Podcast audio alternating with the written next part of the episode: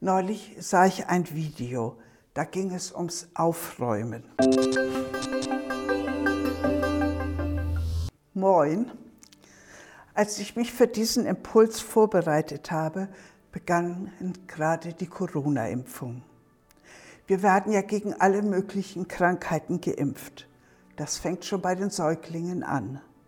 Vor mancher Urlaubsreise ins Ausland sind Impfungen fällig und jetzt sind die Corona-Impfungen dran. Durch all diese Impfungen wird unser Körper vor den verschiedensten Krankheitserregern geschützt. Wir tun viel, um unsere Gesundheit zu erhalten und um unseren Körper zu schützen. Das ist ja auch okay. Und was tun wir für unsere Seele? Wie schützen wir sie? Neulich sah ich ein Video, da ging es ums Aufräumen. Angeblich haben in den letzten Monaten viele die Zeit genutzt, um in ihren Schränken Ordnung zu schaffen. Eine Methode ist nach der Japanerin Marie Kondo benannt. Ich will da nur einen Gedanken aufgreifen.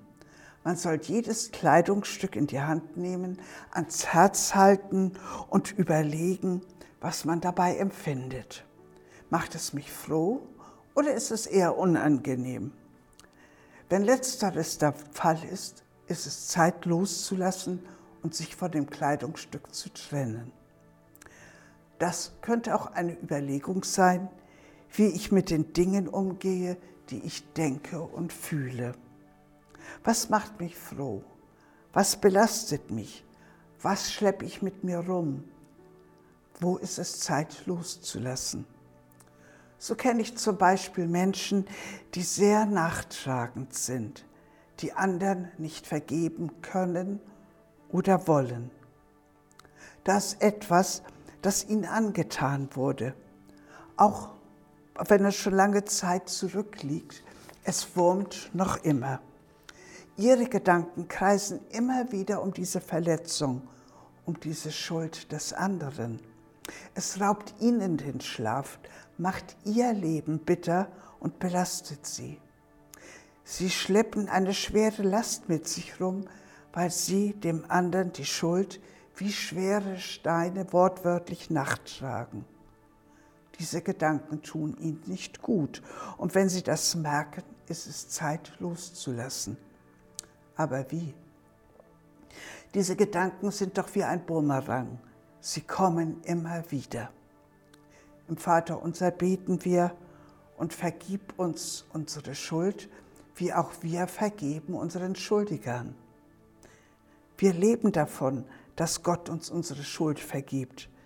Das nehmen wir dankbar an. Nun sind wir aber aufgefordert, auch dem anderen zu vergeben. Das ist ein Willensakt und niemand sagt, dass es leicht ist aber mit Gottes Hilfe ist es zu schaffen. Ich habe von Christen gehört, die dem Mörder ihres Kindes vergeben haben. Welch ein schwerer innerer Krampf muss da vorangegangen sein. Das geht wohl nur in der ganz engen Verbindung mit Jesus, indem man Jesus immer wieder um Hilfe bittet, wenn die negativen, belastenden Gedanken kommen mit ihm die Sache bespricht und aus seinem Wort Kraft und Hilfe bekommt. Er, der Heiland, macht auch ihre Seele wieder heil. Vertrauen Sie auf Jesus und entschließen Sie sich heute zu vergeben. Mit seiner Hilfe schaffen Sie es.